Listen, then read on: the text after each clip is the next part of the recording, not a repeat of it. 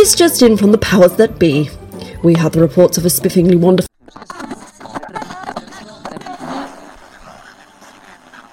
This just in from the powers that be. We had the reports of a spiffingly wonderful but slightly weird podcast with news from around the World Wide Web. This podcast contains amusing quips and delightful anecdotes that may just cheer up your Monday. I believe I'm getting some audio from the podcast itself.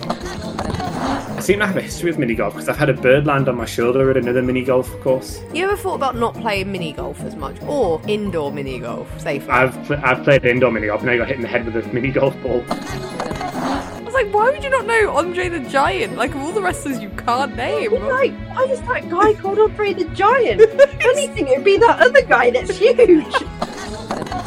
When my wife goes out, I like to lick her salt, the Himalayan salt lamps. They taste lovely. Go with that. I'm so scared. when my wife goes out, I like to lick Himalayan salt lamps. Would not have been The the, Himalayan complete salt in the, lamps? yeah, Yeah. in the blank. Yeah, what hap- what happened next?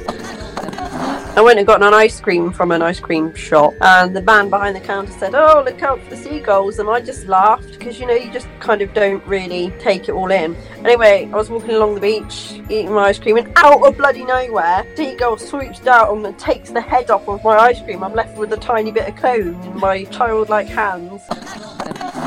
That's all we can afford to reveal from the archives. If you're wanting more of this type of top quality banter in your eardrums, then you can find them by scanning your most popular platforms such as the spiffing Spotify, the aristocratic Apple Podcast, and grandstanding Google, among many more. How exciting! So, what's the name of this podcast, you ask? Well, that's a very good question. And the answer to that question is the Totally Buzzed UK podcast. What's that? Say it again, you say? It's the Totally Buzzed UK podcast. You can catch their broadcast from the early bird time of Monday at 7am, but not to worry if you aren't such an early bird, as you could always visit the archives, where new episodes are added weekly for your listening pleasure. If you suffer from selective hearing, I shall repeat again where you can search for these archives. The following are Spiffing Spotify, Aristocratic Apple Podcasts, and Grandstanding Google, among others. So if you enjoy a tickety boo time, then adjust your streaming platforms and tune in.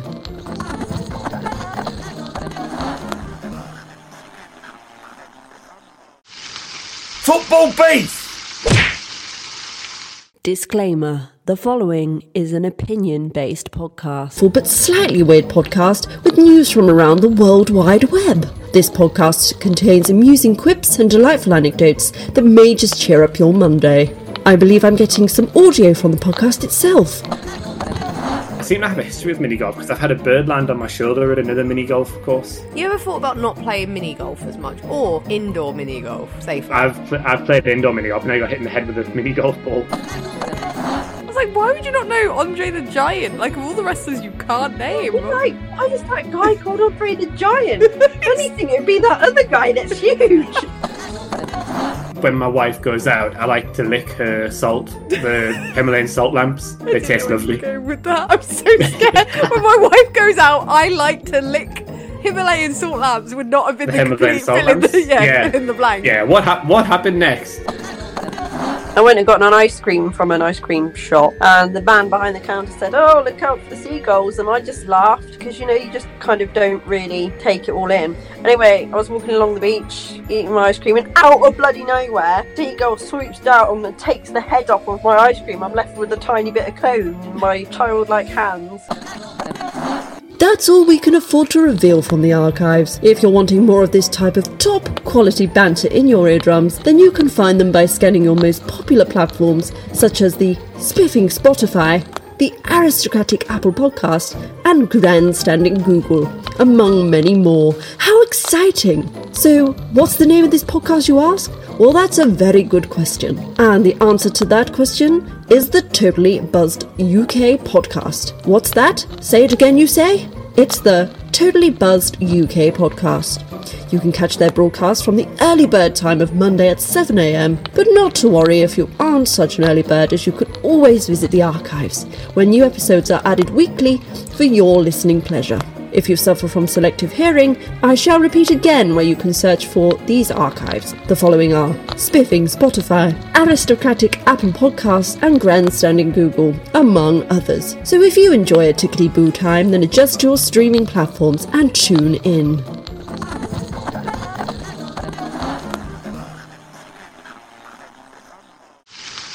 Football Beef! Disclaimer The following is an opinion based podcast. Hello, and welcome to part two of Football Beef's big Premier League preview. I'm your host, Laura Leary, and I'm joined once again by Daniel the Devil Jones himself. Uh, good morning, good afternoon, or good evening, wherever you listen. I'm really good. It's going to be a really good episode. Thanks for joining us. And I'm also joined by Mr. Vibes. Yes, yes, you wanted him back by popular demand because you love his enthusiasm and he really wants to talk about Newcastle. It's Jon the Geordie Messiah Squires. Hello there. I am just bringing the vibes to the second part of this podcast. Hope you're all well and enjoying it. I'm I'm glad that you're bringing the vibes because, like we said, it's not going to be a vibey season. That was that was last season's story, and we haven't worked out this season's story because we haven't even got to the first game. But I can tell you, after part one, you know what team we're kicking off with? Because we're going to talk all about Liverpool right now. And I want to go straight to Daniel. I want to know are they title contenders this season? Is it going to be a good season, Daniel? I think it's going to be an okay season. I think it might be a bit better than last season. Obviously, it's their first season without Champions League football in a fair few years. But I do think Liverpool possess too much quality to not be fighting for a top four spot this season. Whether they get it, whether they don't, remains to be seen naturally. But I think they've got uh, they're building a pretty damn good squad. They've got quite an attractive attacking selection. And I kind of fancy them to win the Europa League as well. They're in the Europa League this year. I think even with the teams that fall out of the Champions League, Liverpool could probably still beat them. The one thing I would add with Liverpool, obviously replacing Fabinho, who was kind of ever present last season, is going to be a real task. It's going to be an even bigger task when you consider they don't have Champions League football as well. But I think the brand is big enough to kind of bring someone in without the allure of Champions League football. So it's going to be quite interesting to see where where they go in the market and what Klopp can do, whether they have the money, whether they reinvest it back into the squad. But yeah, if I was a Liverpool fan, I would be looking positively towards this coming season. Squiggy, do you feel the same? Yeah, I, I feel I feel pretty much the same as Daniel. I think um, there can't be any worse than the worst towards the start, like the start of last season and the sort of the middle of last season. And the finish, the finished well, the finished strong. But I think sort of their early season form really affected the fact they didn't get Champions League. Their midfield was an aging midfield, and I think they've they've replaced some of those players. Maybe not the entire sort of set of midfielders you would play, if you know what I mean. They seem to have got more attacking options in, but they They don't still seem to need have that. midfielders, I think, is the problem, isn't it? Yeah, Based they're still in the midfielders, but, but they've signed some better, probably attacking options for midfield than what they had last year. You know, they've upgraded Oxley Chamberlain, Keita, probably Fabinho and Henderson from an attacking point of view. But I think they still need that that kind of holding midfielder in there. But yeah, I think I think going forward, I think they'll blow some teams away this season. And again, based on the form showed towards the end of last season, I think they'll be top four. And I'm probably agreeing with Daniel, to be fair, that they'll probably win the Europa League. And to put a bit of pressure on, I think they probably have to win the Europa League as well if they're not going to sort of be in that top two challenging for the title. Are either of you concerned by maybe the depth again? Because obviously Klopp plays quite an intense football, and technically, officially, I think this was put out there that they are officially the smallest squad at the moment in the Premier League. Obviously, they have they could like add a of, but the actual squad is the smallest.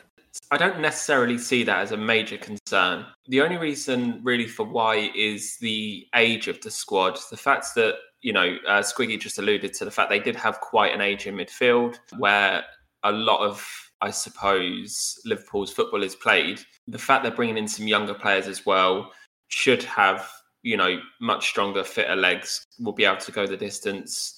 So I don't, I don't think it's it's something you need to be heavily reliant on. I don't think you need you know a, a midfield of you know 10 to 15 players in your squad or 10 players in your midfield that can come in and do a job if you've got six or seven that you know you can really bank on that will put a, a good shift in every single week.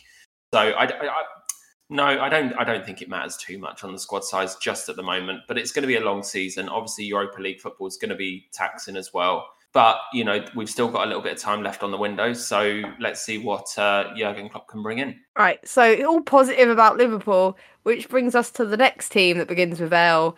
Maybe not going to get as much positivity from this, but I'll be interested to see Luton. They're in the Premier League for the first ever time. Squiggy, is it going to be a fairy tale continued? No, it's not. Who was the team that came up from the championship and they played Chelsea first game of the season and they lost 1 0 and it was like a, a late, late goal. I can't remember who it was. And I feel that's going to be sort of how Luton's season's going to kick off. They're going to Fulham obviously not in the first game of the season because it's been postponed already. But they're going to sort of hold a hold a big team to sort of nil nil towards the end of the game, and then the, the big team are going to score. And I feel that's going to basically be Luton's season. They're going to struggle. They're probably going to get a few results at home because it's a completely weird football ground compared unique. to probably what a lot of players. Yeah, unique. That's the word. Unique compared to what a lot of other football players are probably used to, and I think that'll probably get them a few results. Just more of the shock factor. But I, I can't see them staying up. I don't think they've signed any kind of players of note, and they didn't really have a squad where you look at some of the players and go, "Oh, he's actually he's a good player for the for the Premier League." You know,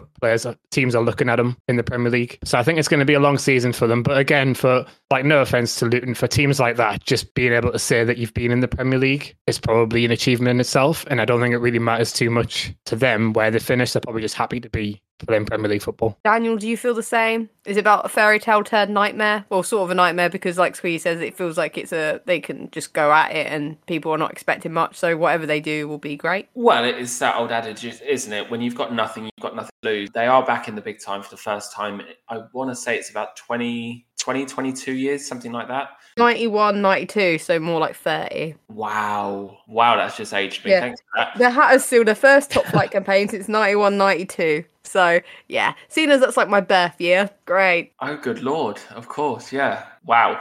Yeah, no, sadly I feel I feel they're going to be going down. They're going to come out with great heart and that's that's going to be very admirable. And one thing I didn't really consider was something Squiggy said is that I think a lot of teams aren't really going to be used to playing in a stadium like that. We've seen past Liverpool have some shock results. Certainly uh, in the FA Cup match against when Liverpool went to Kenilworth Road and Luton Town were, I believe it was 3 0 up at half time. I think it was. And then Liverpool kind of turned it on and smashed them 5 3 we may see a, a, couple of shock results in there, but I also wouldn't be terribly surprised to see Luton Town challenging Derby for the lowest point tally ever recorded in the Premier League. It's one of those you could see it happening. I just I feel like the infrastructure isn't there. Coach isn't particularly inspiring. I obviously had quite a bad time at Watford. I mean, to be fair, it's Watford, and to be if you're there longer than it takes to get a sandwich, I don't know if you can really be judged because it's Watford.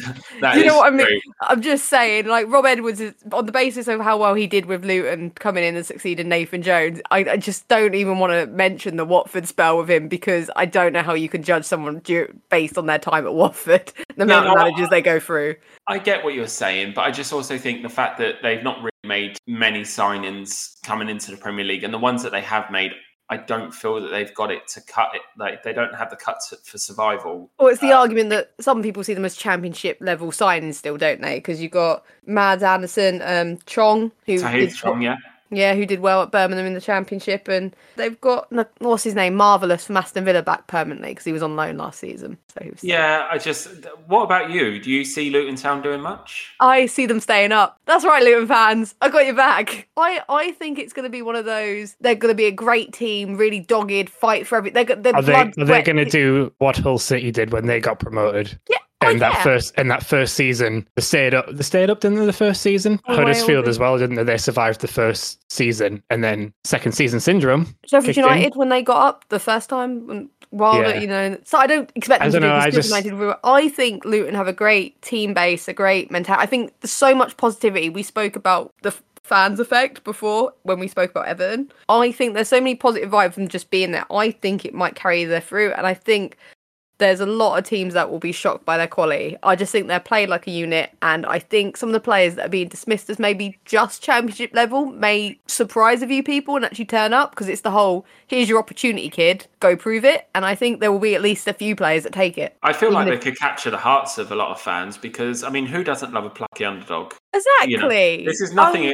It's nothing against Luton Town, and it's it's going to be certainly novel to watch them in the Premier League. But I just, I just, I think it's too early. I'm backing them, and I, I want to say I'm backing Carlton Morris to be a success in the league. You don't just score 20, 20 odd goals in the Championship by luck. It's a hard league to get goals in. All I'm going to say is Dwight Gayle scored goals for fun in the Championship. Look, right, Dwight Gayle is a rule breaker. He's the anomaly. He's the guy who's like, Wait, I mean, it's it's hard. It's a hard league to get goals in.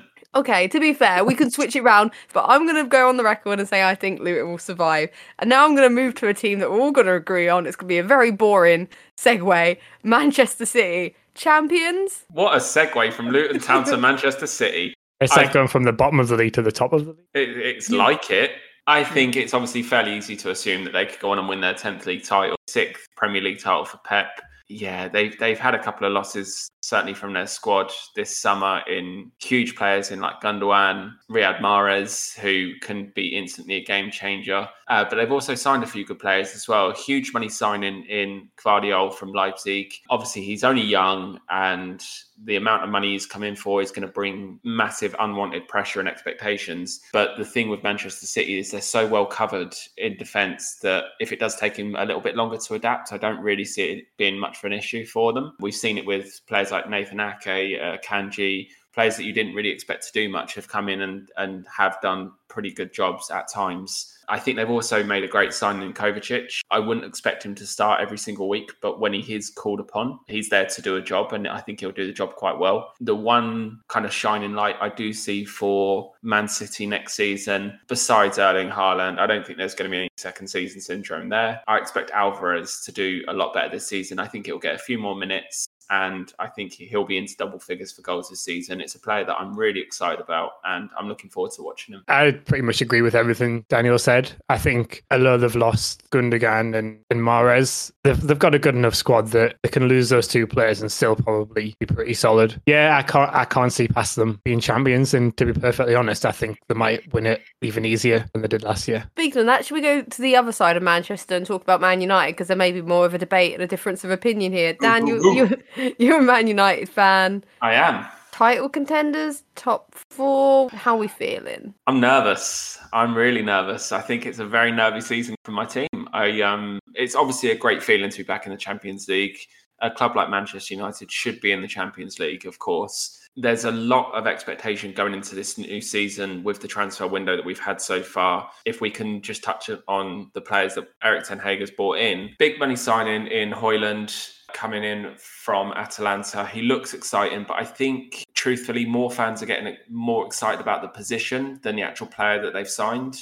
He is young, he is relatively unproven. I don't think he's going to come in and set the world on fire. If he can score 10 plus goals this this coming season, I'll be thrilled with that. But I just I feel there's a little bit too much expectation that he's going to come in and everything's going to be fixed because Manchester United have been clambering Here's- for a striker. For Here's so a question long. for you, Daniel. Yes, Just bit based on what we said in part one about Declan Rice being worth 105 million. Is he worth 70 million? Absolutely not. Okay. No. Question Uh, over. Carry on. He's like, thank you for the thank you for the. You may continue. No, no, no. I think obviously it's a sign in that was needed. The position has, we've needed that position filled. Obviously, the strikers that we've had in the last few years, the Wout Weghorst signing, Odion Ighalo. I, came I in- always love reminding people that he played for Man United. Thanks for I that. keep forgetting Yeah. about him as well. Yeah, I know Yeah. loads of people forget, and I, I we just find it don't. This is the thing. And obviously, I think probably the best recognised striker we've had in recent years was Cavani. And for one reason or another, it didn't work out like perhaps it should have. Ibrahimovic, again, great signing. But I think it's also the fact that we're looking at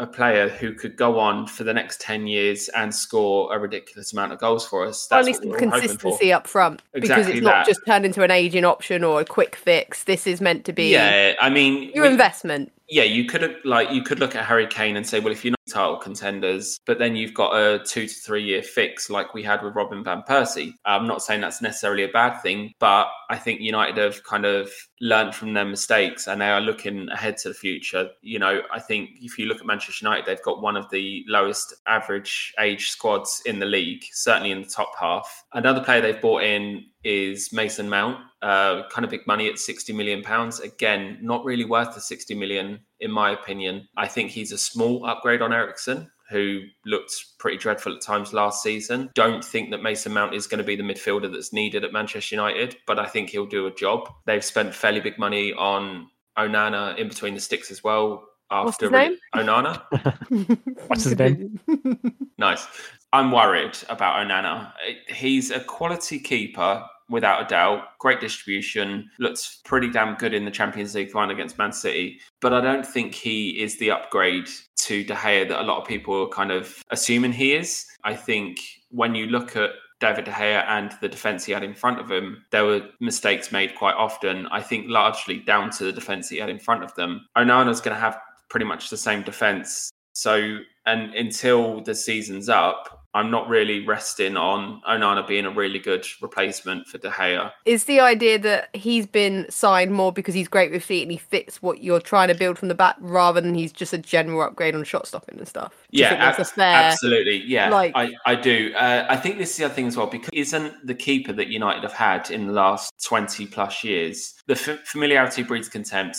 We've kind of always had the same kind of model goalkeeper for a good few years. I think David Gea played a similar style to that of like a Van der Sar. Van der Sar played a similar style to that of Schmeichel, whereas Onana is a few years back, everyone kind of said Manuel Neuer was a disgruntled midfielder. And I think, uh, you know, Onana's going to get the same comparisons. He likes to come out. He doesn't really like to stay in the box and he likes to be a part of the build up. Whether Manchester United have the quality to receive that as well remains to be seen. If we're playing the likes of Tyrell Malacia at left back, who I think will get some more games this season, I don't think he's going to be ready to kind of have that formidable partnership that is required. So I'm not fully convinced on that.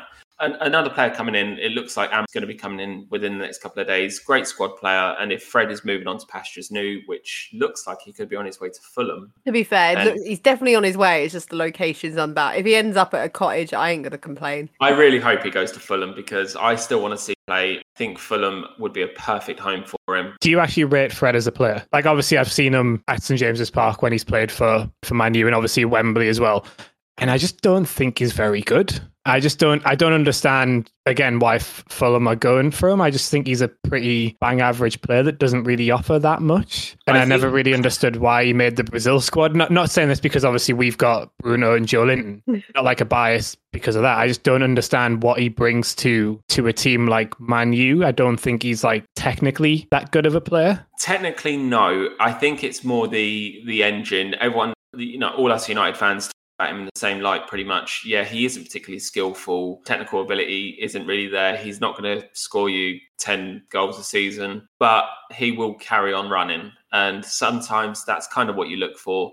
The other thing I look at when Manchester United are signing players are how are they going to fit with the team. Fred seems like a really positive influence as well, and I think he's had a good effect on the players in and around him. When you've got that positive feel good factor within your squad, when they all seem to be friends and they're all enjoying what they're doing, I think that that's a real big bonus as well. The reality is, I think he's worth 20 million to any club, and I think he will probably do well at Fulham and it will be a bit sad to see him go, but he's never really kind of staked a, a claim for a place at Manchester United. Just to summarise, I think Manchester they're on course for a top four, but it really depends on the Champions League as well. Are we going to go into the Champions League really fighting for it? Because I think on their day, Manchester United could beat any club in the world. We did last season when we beat Barcelona. We beat quite a host of big teams last year. I think Erik Erik Ten Hag has moved us in a positive light in, in a positive way and if they don't become so focused on champions league trying to reach the final maybe we could get uh, champions league or top four spot again Squiggy, do you sort of concur with that top four, maybe title contenders is probably too much for them this season, unless they make some surprise. yeah, signings? they'll they'll be they'll be top four. I don't think they'll go any further than that. I think they're they're going to be pretty much very similar to last year. I think maybe if they can cut out some of those bad, like I think the bad performances last year for Man U were, were bad. If you know what I mean, it wasn't like you were losing one 0 you were getting absolutely hammered. oh yeah It's that you know what I mean. game, isn't it? It's still lives Brentford, like. Liverpool. If Man U can cut those sort of results out, then I think they'll be they'll be in a lot better place uh, this coming season than they were last season. But they've got a decent squad. I'm still not 100 percent sure about their their defense, especially if they want to try and build out from the back with the keeper they've signed. I'm not 100 percent sure the the defense they've got built for that kind of way. But again, they'll probably have to learn and train and learn the hard way. But that, that's the only doubt that I've got at the minute about Manu, the rest of the squad, especially with them actually having a, an out and out striker now, which might free Rashford up a little bit, coming in from the, the left or playing on the right wherever he wants to play. That might obviously benefit him a lot more as well. I think that's fair. Should we move on to someone else's team? Because I don't. It's like your teams are back to back here. Oh, Newcastle Away. United. Squiggy, do you want to kick this off? I mean, you finished fourth last season. Same again. We are we getting more ambitious? We think there's enough signings being made that you can. Oh, we're, we're going to win. fourth? We're winning the quadruple this year. No doubt about it. Champions League, Premier League, FA Cup, and League Cup. And you know, we'll probably win the Community Shield next year as well after I that. I love the idea. Hasn't got a trophy in the bank, but Squeeze like, no, all of them now. Uh, of them. have, you, have you won the Sela Cup? I don't think so. Can you tell me how historic that cup is? A little previous winners. So historic, you know, it's it's been going around for, for one season, one season only. Quite a rare, elusive trophy, really. Put it like that. Can sell it Just that like, just like any trophy for Newcastle, to be honest. hey, But uh, no, I I don't think we're going to be top four or even probably top six this season. I think playing European football is going to take its toll on the squad because I don't think we've actually. If you look at our starting eleven, we've got a very good starting eleven. If you look at some of the players behind that, they're squad players, and that's it. They're not players that will come in and like and turn up trees. You know, you're not going to sort of replace a Bruno with another kind of Bruno sort of player. You're basically replacing Bruno with a player who's I don't want to say less quality because the players that came in last year did did a good job, but I don't think they could probably do that consistently if they were starting week in week out. Because I'd say we probably got quite lucky last year with injuries as well that we only really lost probably Bruno to injury for a while, and obviously we lost Isak, but we had Wilson, and when Wilson was injured, we had Isak, so it was kind of we're never really were going without a striker and things like that. But I think I'd ha- I'd be happy with seventh to be honest, because I do think European football will take its toll, and hopefully we'll we might go one step better in in a cup competition next year. But we've signed some we've signed some good players. Tonali, he'll be a very good player once he gets up to speed with the way Newcastle play. Harvey Barnes, I've been an admirer of Harvey Barnes for a while, and I kept saying that I'd love Newcastle to sign him if Leicester went down. injuries with Harvey Barnes. I know you said you just you were blessed with injuries last season. It's Harvey Barnes. I don't think he's that. He hasn't been that bad injury. He's He's, had a he's had a few, but he's not been like out for months and months and months, you know. And but him coming in on that on that left hand side just gives us a bit more of an end product. Because as much as I love Maxi, absolutely love Maxi to bits, and he carried Newcastle through some some of the the dark times, if you want to call them that, to give the you know the fans a bit of hope when they saw him pick up the ball. But his end product wasn't there. Let's be honest. And you know, Barnes, Barnes has played one game at home. It was a preseason friend. He scored scored twice coming in from that left hand side, and I think that's what that's what he's good for. That's what he's been signed for. Gordon, I hate to use the phrase like a new signing, but Gordon himself admitted that he wasn't up to speed with the way Newcastle played last year. He wasn't fit enough to play the way Newcastle played, and he worked hard. He looked, he got player of the tournament, the Euros, and he's looked good in preseason. I think he's going to come come good this year as well. I don't want to like big him up too much, but I think Isak could be one of the best players to put on Newcastle shirt in the Premier League. Just watching him, the way he glides with the ball, he beats a man, is finishing, he's just got everything. And I think he's going to be one of the most exciting players this season. Just love the fact you were like not to big him up too much, but he may be one of the greatest players in Newcastle's Premier League history. It was not where I, I, expected I, you to I, I, gen, I genuinely think he is. And I think if you ask a lot of Newcastle fans, they're excited by the prospect of Isak. He's got a long way to learn and develop and everything as well. And if he's doing this stuff, what's he going to be like with a few years under his belt in the Premier League? My only worry for Newcastle mainly is the back four. And I know we had the best defensive record, joint best defensive record last year, but I feel like towards the end of the season, Dan Burn at left back got exposed quite a bit. And again, love Dan Burn, puts in a shift. He'll play wherever you want him to play. He'll run through brick walls for you, but he's not a left back for a team that's chasing Champions League football and playing in the Champions League. It's so And- weird to hear you say about Dan Burn because the same thing was said by Fulham fans, but changed the ambitions at the time. You know when he was Yeah. like that. It's quite funny, but obviously he then proved and went on. So Yeah, that's the thing. He'll, he'll do a job, but when you've got Trippier as your probably your, your main attacking outlet on the right hand side, you don't have to worry about anything on your left hand side with Dan Burn because he scored that goal against Leicester in the League Cup semi final, I think it was, or quarter final. But he's not an attacking fullback because he hasn't got the legs to get up and down the pitch as often. And that's kind of where I think our weak side is. But yeah, we'll see. I, I'll happily bite your hand off at seventh, but pretty much last year I said I'd bite your hand off with top 10. And look where we finished. Look what we got. So it's going to be an exciting season. I'm excited to see Newcastle in the Champions League again. Got my Champions League tickets all sorted. So it's going to be fun. It's going to be a, it's going to be an adventure next season, I think, for Newcastle. This is a really interesting thing because um, I was listening to Squiggy there, and I think uh, when you support a football club, you're always probably going to be a little bit pessimistic and a little bit more nervous about things and potentially see things differently to a lot of other I guess, neutral fans. I've actually got Newcastle finishing a bit higher than Squiggy is predicting. I think Newcastle's Champions League run this season could be one of the most exciting things to watch, personally. It's certainly going to be one of the main reasons that I'll be watching the Champions League this year. Some of the signings that they've brought in, obviously, anyone that knows me personally knows that I am a huge, huge fan of Tonali. I've absolutely worshipped him for about four or five seasons now. I really, really like him. I think once he gets up to speed, he's he's not only going to turn some heads, he's going to cause some major whiplash because people are going to be clamoring to watch Newcastle to see what he can do. I think Isak could be one of the biggest prodigies to hit the Premier League once he gets up and running. I think he was a little bit inconsistent last season with a few injuries, but I've still got that clip in my head of the turn out by the, the left corner. I just think Isak is going to be an absolute revelation. I think the only thing that really concerns me is depending how they approach the Champions League, because if Eddie Howe, I mean, he's going to be looking at his bosses. He's going to want to impress them. They've invested heavily in the squad. I wonder how that would affect their league ranking because I think it's one or the other for Eddie Howe. I, I do think that Newcastle could quite easily get to the quarterfinals of the Champions League. Whether they can go any further, that remains to be seen. I don't expect anything less than a Europa spot. I think they've got fifth pretty much wrapped up with Liverpool taking fourth in the coming season. And that really relies down to their squad depth, as Squiggy touched on there. They don't have the biggest squad, and their starting 11, again, I think can beat any club on their day. We're, you're going to need some squad players in, potentially to a bit of a better caliber than they have right now. But yeah, if I was a Newcastle fan, I would be looking positively going into this next season. I think they're going to really impress some people again. Very good points. A lot of positivity there. I will say I am looking forward to Anthony Gordon being sensational this season. We experienced Vibes FC in the Premier League. I think FC are now a Champions League club. So it's it's like goal all, all over again. The first season was just about the Premier League. Second season, they're in the Champions League now. So let's go. I'm excited for it. Right, we're now going to go to a team who we all at one point during last season thought would go down, but they didn't. It's Nottingham Forest. Daniel, those tricky trees live to fight another season at least. They How do.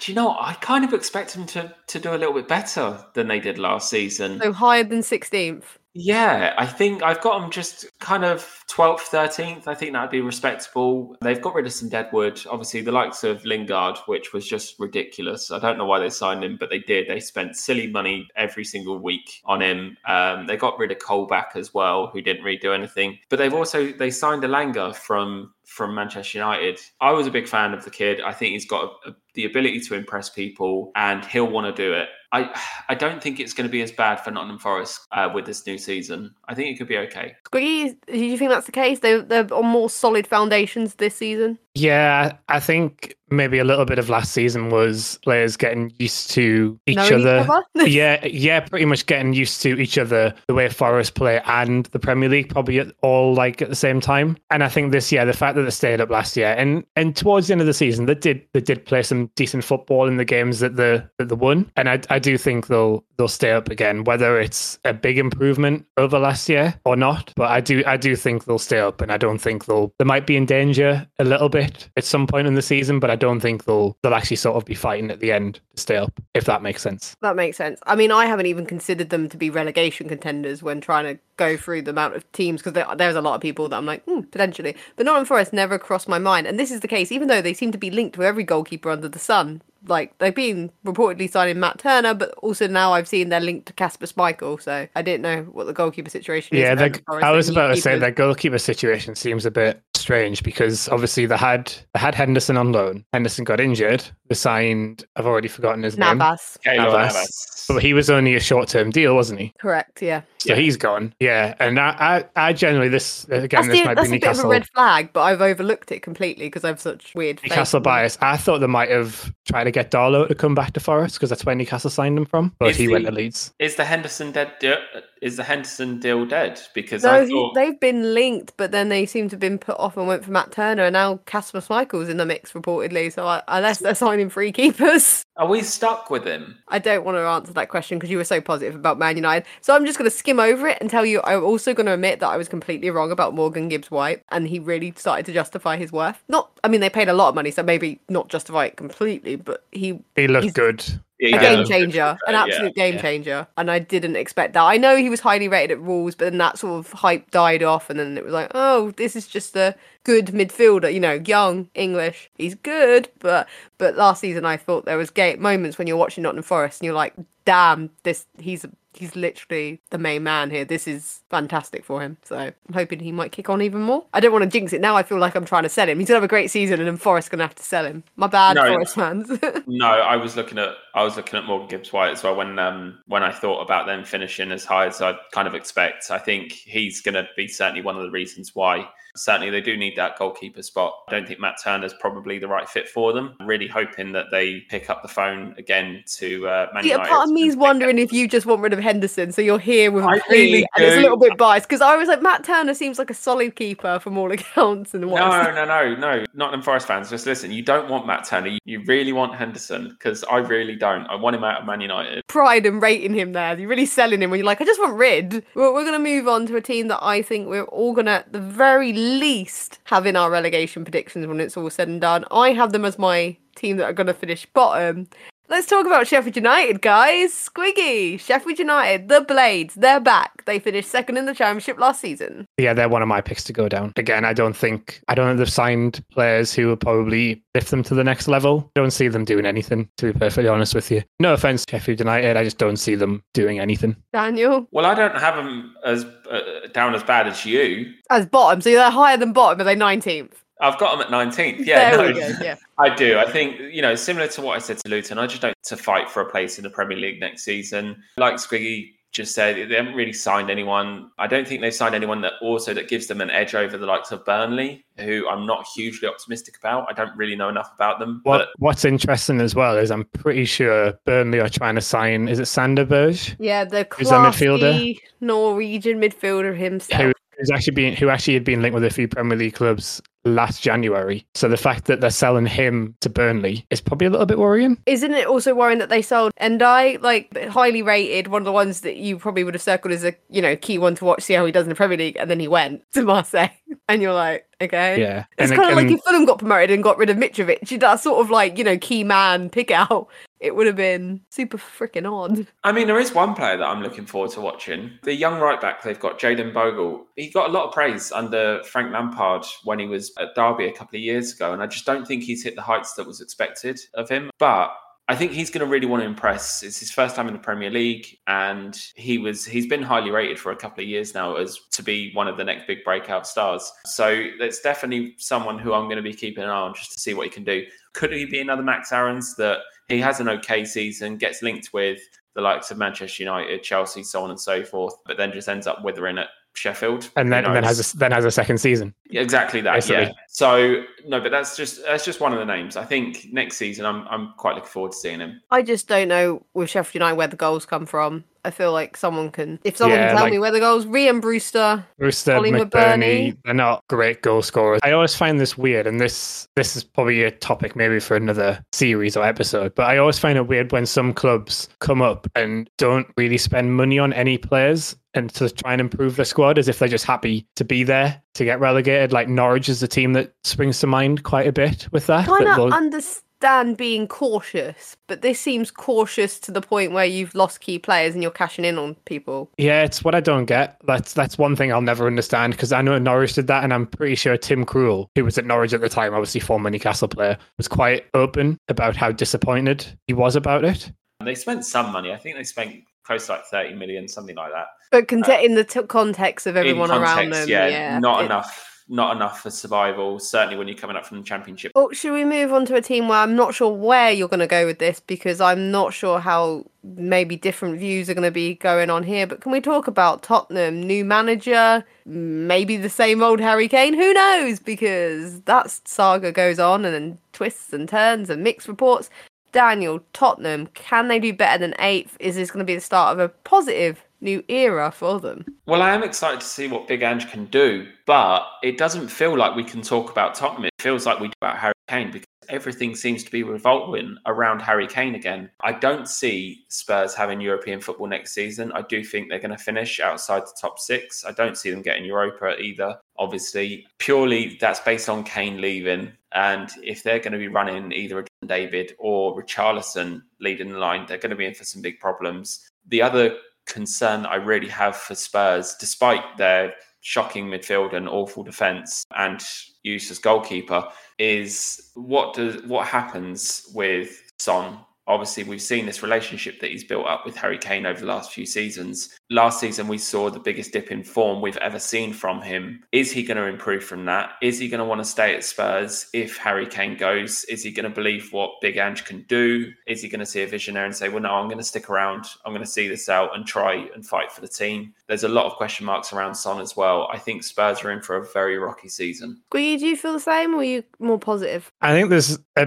bit like what Daniel said at the start. I think there's two there's two sides to Spurs. Spurs with Harry Kane and Spurs without Harry Kane. If Harry if Harry Kane stays, I think Spurs will have a decent season. I think they'll probably finish in a European place. But if you take Harry Kane away, like Daniel said, it's it's going to be a long season for them because I it's replacing a, a player that guarantees you 30 goals a season. That's that's kind of the biggest thing. And you know, you can look at Jonathan David's stats. He scored what a goal a goal every other game for Lille and a goal every other game for Ghent when he was there. But do you replicate that form in the Premier League? Do you go better in the Premier League? And I think that's kind of where tot- where Spurs will be at. That if they get rid of Kane, you've got to bring in a player who's going to score you 30, 35 goals a season because Richarlison isn't. Richarlison is a pretty poor player to play through the middle. Son, like Daniel said, had a poor season last season, and that was playing with Harry Kane. What's going to happen when he's not? And I just don't, I don't see where goals will come from in that Spurs team without Harry Kane. If Kane stays, we can just edit all of this out and go, yeah, they'll be okay. Oh, I think yeah, I agree with you. If Kane stays, they, I- they get a Europa spot. I am leaning to the fact I think Kane will stay because if they just drag on this saga any more closer to the window, it helps.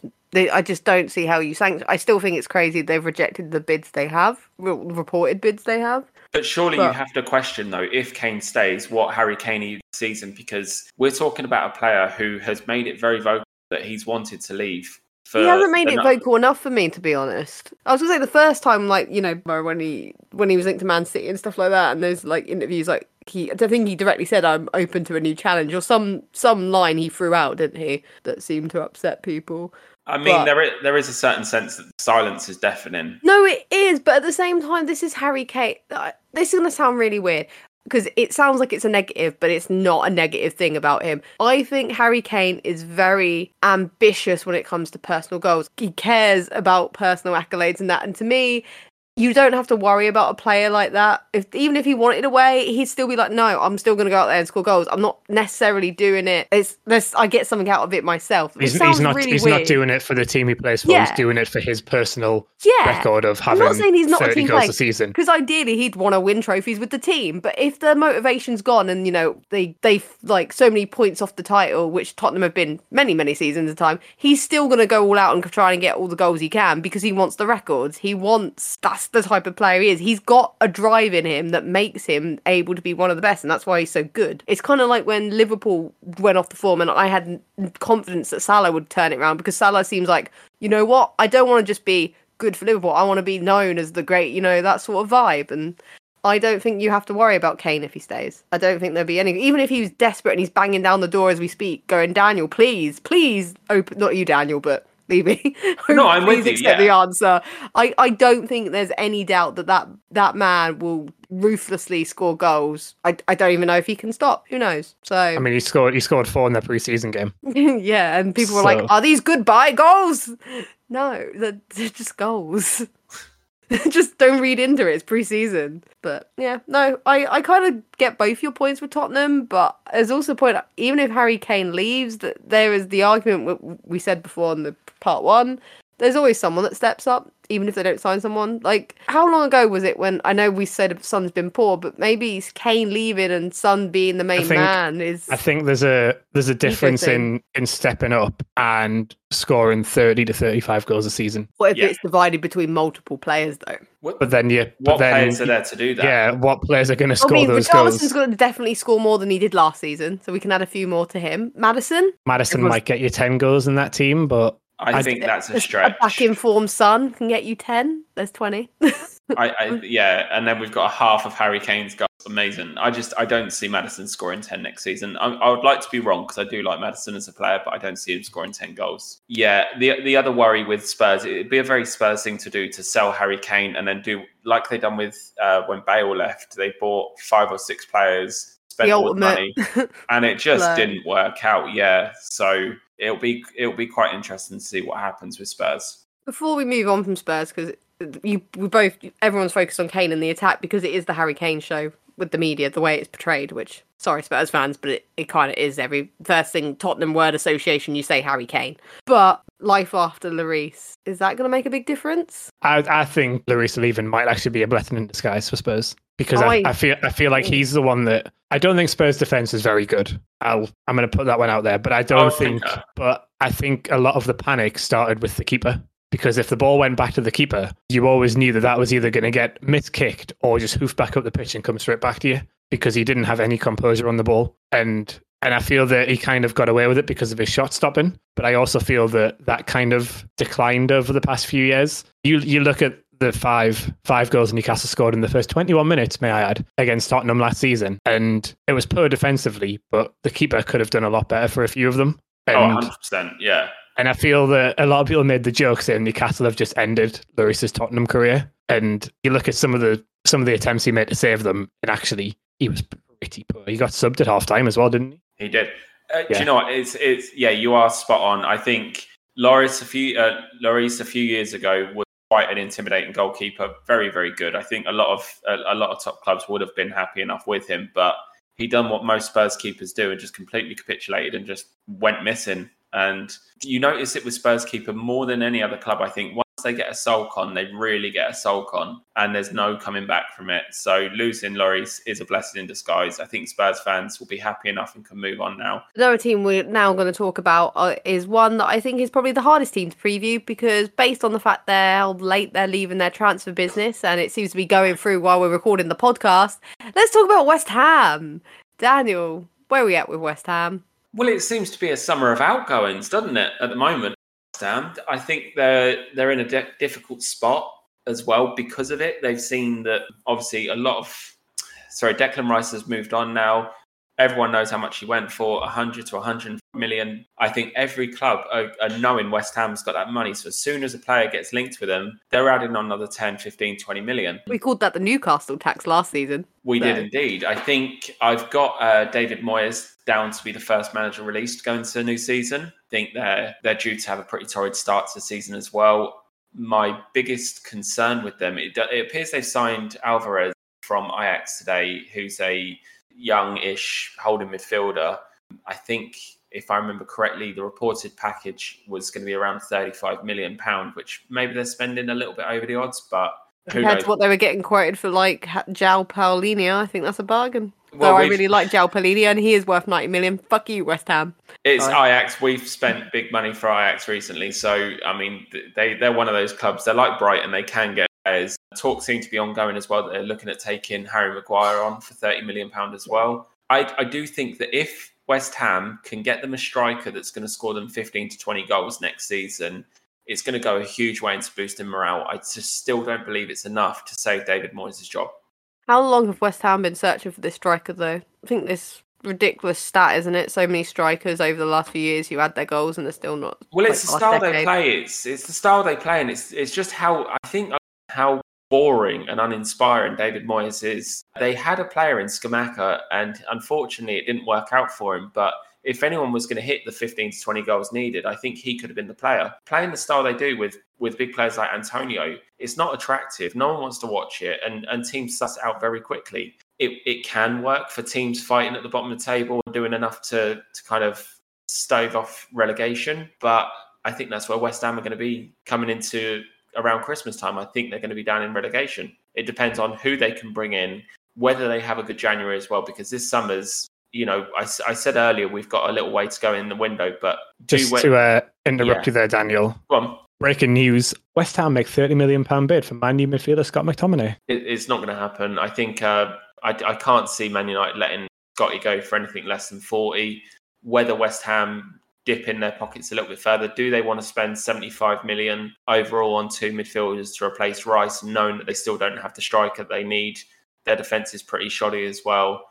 I'd be surprised. I think West Ham need to spend probably 150 to 200 million to really make a claim to stay in the Premier League and Just to stay. yeah, just to stay. Well, that's the thing that if they're going to spend 75 million in midfield, uh, they could do with a, a, a couple of defenders as well. It's going to be around the 200 million pound mark. I think really, really needed. Squiggy, do you feel as pessimistic about West Ham? I didn't until Daniel said all of that. And now I'm like sat there going, I agree with a lot of that actually. I never really thought of the striking situation because they do have some, they do have a good attacking set of players who don't seem to score goals, but they'll they'll create chances. They'll run, you know, they'll run up and down the line. They'll run, they'll run defenses ragged, but they just don't seem to put the ball in the back of the net. I, know. I should say. I should say. I really like Jarrod. Yeah, I was Really about, I was about to say Jarrod Bowen, yeah, in particular. But losing Rice in that midfield is is losing the heartbeat of that team, and I think that's probably where they're going to struggle the most. I mean, obviously you need you need to score goals, but I feel that they're going to lose all of that that grit in midfield that Declan Rice gave. You know, you you could be as a team together, you could be playing at a five out of ten, and the way Rice played in a few games for West Ham, he dragged that team up to a seven or an eight out of ten just with his running, with his just the way he played. Teammates look at him and like, we're letting you down, sort of vibe. It's that sort of Yeah. by example. uh, West Ham losing Declan Rice would be the same as Tottenham losing Harry Kane. That you can't replace a player like that. And I know we spoke about it yes in the last episode about is Declan Rice worth 105 million to West Well- Ham? He, prob- he probably was. He was probably worth more than that to West Ham because of what he did and how he dragged them through some pretty shoddy performances across last season. How he dragged them out of it and. The more I've thought about it now, I do think West Ham are going to struggle massively because I don't think even a player like Scott McTominay, if, if they pay the 40 million that Man U probably want from, is he going to, he's not going to replace Declan Rice in that midfield. It depends what Scotty you're getting. I think if you give Scott Scott McTominay the reins and say, okay, you are our new midfield general, you're going to be the man running the lines and stuff like that, I think he could probably rise to the occasion. Very similar to the way that he does with Scotland. I think he needs that. So there's a little part of me that hopes he does go. I do like him as a player. I had big expectations for him going into the beginning of last season, I believe it was. Didn't quite work out that way. But I think if Scott McTominay goes, he may not be Declan Rice, but I think he could be a, a kind of suitable replacement and would do everything. I think he would leave his blood, sweat, and tears on the pitch and fight for them every single game. But they need a few more players like that as well, because I do think that a lot of players have moved to West Ham purely for the status because they are they are a big club still and you know It's, it's, to, it's to say you're playing for a London club, isn't it? I think it's that as well. Yeah, I think a lot of pathos of the club. I, I again, having said that, I think David Moyes has really let this let the side down. He's a boring manager. I think he's tactically inept. His formations always leave you scratching your head. I think this season really is more about David Moyes than West Ham. I think if they can get rid of him, get someone in like a like a Big Ange going into Tottenham, someone who's going to have aspirations and say, okay, let's kick on, let's really improve our squad, then I think they might have something. But as it stands, I don't see that with West Ham. I just like again, Daniel's talked about David Moyes. I feel that David Moyes is a little bit sort of hamstrung by by the board. They, you know, they've And different directions. yeah, like they've just they've just come off winning a European title. They're obviously they're now going to be playing in the Europa League, and yeah, they struggled in the Premier League last year. But you could look at it like we've just qualified for Europe again, and we've just sold our best player for 105 million, and it doesn't look like we're doing any business. And obviously, David Moyes might not be able to identify the players that he wants or something like that. But you know, you you would think as a as a board, you would look at that and go, we need to bring in some players because we don't want to have the same problem as last year. And we had that at Newcastle. We qualified for the Europa League and we signed Vurnon Anita as our one signing. He was the only player we brought in. And we're probably going to get relegated until we went on a spending spree in January. And if I remember rightly. Mike actually came out at the end of that season, said, Oh, we're never going to do that again, and carried on doing it. You know, it, I think it's the way that some of the owners operate in football as well. That they don't, they just see it as, oh well, we should be fine. You know, we, we did X and Y last year. We stayed up. We qualified for Europe by winning cup. He'll be fine next year. And, you know, and again, it might be on David Moyes to pressure the board a little bit, but I feel as well, just to not just be fully nice about David Moyes, that he's probably towards the end of his managerial career. I mean, so if he does, if he does get, it. if he does get pushed by West Ham, he'll get a good payoff, and that's probably going to be him done. I can't believe I'm going to be this person. I'm actually going to defend David Moyes as well a bit for the sole Well, that's reason more is, than what a David Moyes team can do. hey, I was going to be more like everyone knows the way David Moyes plays. That is true, and he has sort of perfected his style and what a David Moyes team wants. And the West Ham board and scouts and that kind of know what he wants, and he he himself makes it clear the type of players he wants. But West Ham don't necessarily sign them. They sort of go and get someone and go, now fit him into your team. And really, you know, when you spoke about, I can't remember which team it was about, I think it was Chelsea, round peg, square holes, and all that stuff. Like West Ham are like, hey, here's a player who's not really suited to you, but that's what you're getting. And really, it's not fair to David Moyes. Like if you give him the tools to play max out the Moyes way, then I'm not wouldn't be shocked to see him grind out results. Once again, maybe not the most exciting performances, but give Moyes it. the He tools did he, it at wants. Everton. In fairness to him, he did it at Everton. Yeah. But if you give Moyes the type of player he wants that fit his system, surprisingly, he will get the results. You say about like Scamacca, I read a report, so this debatable how true is like, oh, he was signed because he's big and tall, but he isn't like a David Moyes tall striker. He's good with the ball at his feet, and it's not. That's not. He's not. He's not. An, he's not an old-fashioned centre forward. Yeah, you're not going. Oh, look, he's over six foot, therefore he's a David Moyes striker. That's not right. That's just lazy. It's kind of like even with Haller, it's like he wasn't a David Moyes striker. Stop signing people because they're tall. Like sign a, a striker that fits what Moyes wants. No, that is kind of a David Moyes No, it's, striker. it's lazy just to say the talk. Like the example, they've got to be tough in the air, like good at ball and the heading. It's weirdly they're finding the tall players who are known to be good with their feet. Like it's not logical. I They- mean, I can't believe I'm going to say this, but it never made sense that Moyes and West Ham didn't push on for Mitrovic or someone of that mold because that is a Moyes striker. you have to look at David Moyes as well and say like players, just dirty, like nitty gritty players that don't really ever do that much. The kind of like, what was his name at Everton? Was it Jelavić? I remember. He, I think it was Jelavić, the striker. that he brought in. Jelavić, the guy from Rangers. Yeah, Yakubu and players like that. There's never anyone that's going to really like make you stand up and go, "Oh shit, they're actually trying to do something here." I think the But biggest, results. They were hard workers that grinded Yeah. out. yeah, that's what They he fit buy- Moyes' system. They get he, results. He buy he buys people that will would grind out a result and play unattractive football, like the Kevin Mirallas and and you know players like that. Benrahma, again, not that amazingly inspiring, will do a job, but I think his probably biggest player he ever bought was Juan Mata when he was at Man United. But I think that's probably it. He bought Fellaini twice. So we know what kind of player he likes. But I'm just saying, if you want him to be your manager and you want him to give the results, then give him what he wants. It's just, it's kind of that simple. Like, I get what you're saying. It's not entertaining football. Maybe it's not the style they want. But then if you think that, get rid of him, even if it seems harsh. Do we Yeah. move on to the final team? Sounds good. Wolves, baby. Have are they? I mean, they've got an all new mascot. He looks shiny and new.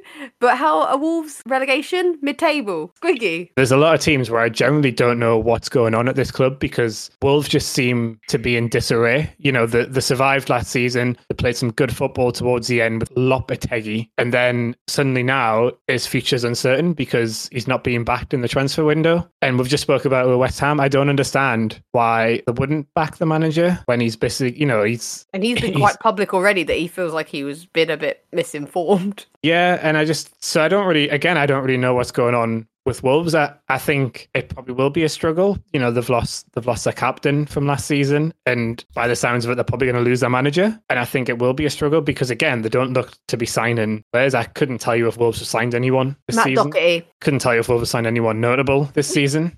Haven't they? I think they've just. Um, it may be a club record as well. I think, if I'm not mistaken, they've they've signed Cunha, who spent the latter part of last season on loan. Scored two last season in 20 appearances. Yeah, looking at their squad in detail, I don't think they've got enough quality that will see him win the. Uh, what do you need to win to to survive now? 10, 12 games. Uh, I yeah, don't. I don't see Probably them about- getting that. Nine, ten games, and hopefully get a few draws along the way. Th- their Yeah. signings are a bit weird, like Craig Dawson. Matt Yeah, Doherty. They're like Matt there's like getting the no, I mean Craig Dawson's never played for Wolves before, but it feels like an old band getting back The- together for one like last hit. it's like they're signing they're signing players who you would sign say you were just coming up from the championship and you want Yeah. to sort of stabilize for a season before you push on from that. they kind of got reportedly linked to Aaron Cresswell as well, didn't they? That I think that was a big thing. So I don't know if that's going to go ahead, but that's sort of a player like, oh, he's experienced, he knows Premier League, let's get him in.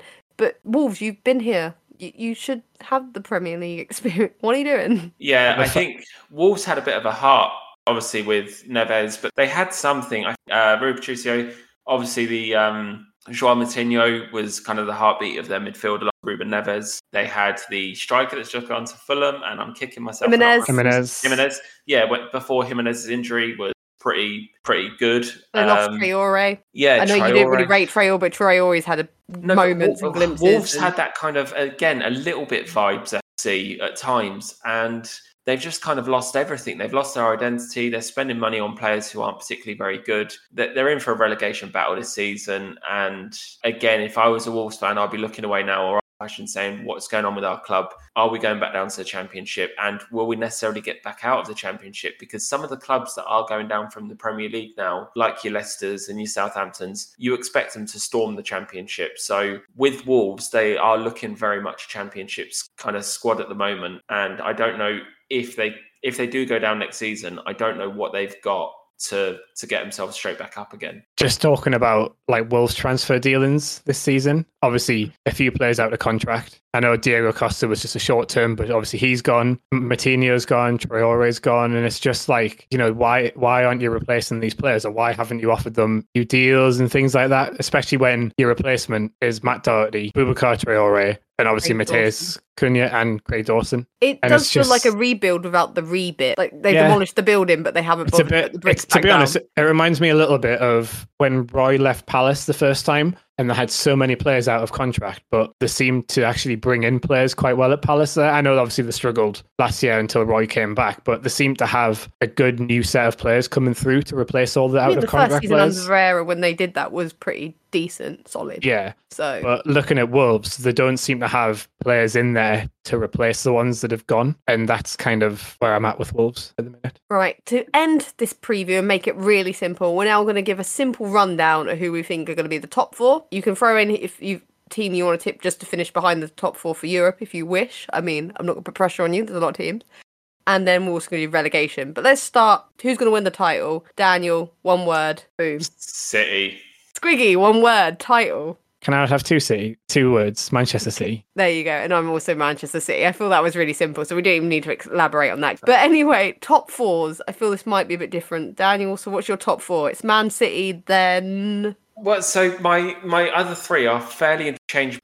My my other three in the top four are Arsenal, Manchester United, and Liverpool. Really depends on Europe and what Arsenal do in the Champions League, what Manchester United do in the Champions League, and what Liverpool do in the Europa League. Because if for any reason Liverpool crash out of Europa quite early, then I could see them finishing second. I really could because again, I think Klopp is quite a dogged fighter and he could switch it on. I'm also expecting, we didn't touch on earlier, but I'm really expecting Darwin Núñez to shut up some critics going into next season.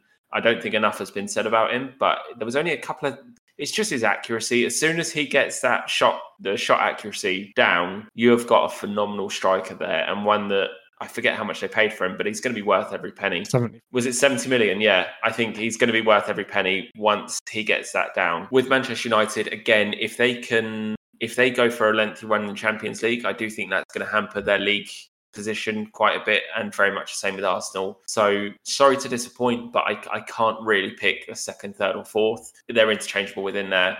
And in fifth place, it's Newcastle. I think Newcastle are going to have a good run in the Champions League. Not amazing, but a good run for them. And I also think they're gonna they're gonna see European football next season as well in the way of Europa League. Squiggy, is your top four very similar? Because I'm not to lie, mine is to Daniel's. Yeah, my my top four is the same top four.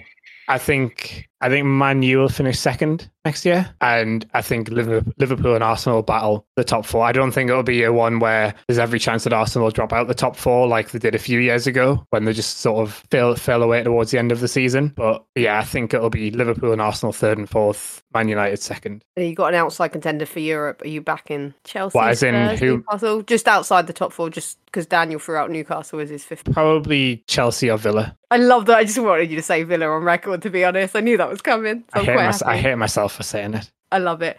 I mean, to be fair, to be round off the boringness here, I've also got Man City, Man U, Arsenal, Liverpool as my top four. But I've also, like Daniel, gone with Newcastle fifth. I did. I have crossed out several times between Newcastle, Chelsea, and Brighton, and then I just settled on Newcastle. But In- I'm also Interestingly, you wouldn't go for Spurs if Kane stays. that's the thing, right? I had Spurs written in at one point as well. You should see my notepad right now. But then yeah, I've I had Spurs written down as well, but I then I was like, them. yeah, I can't decide how. You'd have to come back to Spurs, and we'll do it in January. Yeah, I feel really good about their new manager. I feel really good about some other stuff. But at the same time, I'm like, I just feel way more positive about Brighton. And I know we we've got mixed views on Chelsea, but I'm like, yeah, maybe I just think maybe the direction with Chelsea, you throw enough darts at the wall, one of them's going to hit a bullseye at one point. So that's uh, to be fair, I feel now like I'm in charge of the Chelsea transfer policy with that attitude. But you get my point there. Well, But- the other thing as well, I think you have to look ahead to January, pretty much guaranteed fifth, is if they're in and around there come January, you can only see the board putting their hands in their pocket and going, okay, this is why we're not getting that guaranteed top four spot. Let's see Right, who's yeah. available. Let's see where we can go with it. So, because Newcastle have the financial backing to do that, is why I think they, you know, you kind of guarantee them fifth. Although, quite the same way, if Man United get a little the Champions League, or if the likes of, of Varane isn't hitting the form that we perhaps need, or Casemiro doesn't hit the heights that he did last season, you could easily see Manchester United drop down to fifth and Newcastle leapfrog Manchester United into those Champions League places. So it's yeah, it's going to be a really interesting fight at the top of the table. It is. I mean, I can see with like Newcastle, the doubt is, you know, if they get so far in the Champions League, does that affect them? Or if they get to a point where they think, oh, I want to end this season with a trophy because they did seem to really want a trophy in the bag, which is understandable. That's the biggest. That's does. the biggest thing for. Newcastle. Do you do you go like all out in the cup competitions, or do you again focus on the league? Because obviously not winning the league, but focusing on finishing as high up the league as possible. Because I don't, like we said before, I don't think Newcastle have got the squad to compete in four fronts. I don't think they've got the squad to compete probably in two fronts to be properly competitive. I'd agree with that. Yeah. Yeah, I think that's fair. Uh, let's now move on to relegation, where I feel this is going to be where all the anger and the difference of opinion comes from. I'm going to start with Squiggy for his relegation. Do you God, want to I've run already- us? I've already scribbled out four different ones. I've I've settled on mine. I feel quite. I still, secure, so- I'm still not fully settled, but I'm definitely going with Luton Town, Sheffield United, and then I'm just gonna have to pick a random team. Crystal Palace. Ooh. Oh, I thought he was going to go Everton after yesterday, but he's he's very. Uh, honest, honestly, so the so the bottom two, right, have always been the bottom two on my list, and then it's swapped between Palace, Everton, Wolves, and West Ham. I can't decide between them ones. I mean, that's interesting. Daniel, is your bottom three matching, or are we a bit different for Well, one? no, it's quite similar, but I wouldn't have had Crystal Palace dropping down that low. I, I think, yeah, the, the bottom two are, are fairly concrete there Luton and Sheffield United. Um, Sheffield United at 19th, Luton at 20th. And then the, the last one, I think, again, we're going to have a really good relegation fight in the way of Wolves, Everton, and West Ham. Interesting. I mean, to be fair, I do think there's like 12 or so many teams you could argue reasons for, respectively, and be like, oh, yeah, I see your I point. think I think even last last year, like during the season, you saw that anyone from sort of 13th downwards at one Yeah. point was in a relegation battle. Yeah, And I think- it, Chelsea. And I think it's going to Mm. be very similar again this year. And I think it probably comes down to how teams start the season and then maybe how they end the transfer window as well. There is that, but I have got slightly different to you because I feel this is so super unfair, and I am sorry because it's always one team that ends up in all three of our predictions, and I'm assuming that when Tommy sends and makes his known, he will also have them. But I've also gone Sheffield United. I've got Everton, and as I said, I alluded to earlier when I was going to mention them again. I think Wolves. I think their manager goes quite quickly. I think he's the first manager to go out the door. Everything that coming out there seems negative vibe. Wolves, and I just don't see hope. I think they did great because at one point before their manager come in last season, weren't they rock bottom? And then he Uh, did yeah, they a great job. So, in my opinion, you lose him, and then I'm seeing a Talk Sport report just before we started recording this saying that if he goes, Gary O'Neill's the replacement. And while I did think Gary O'Neill was a weird sacking at Bournemouth, I understand it because they wanted to move on and change and all that stuff before the season.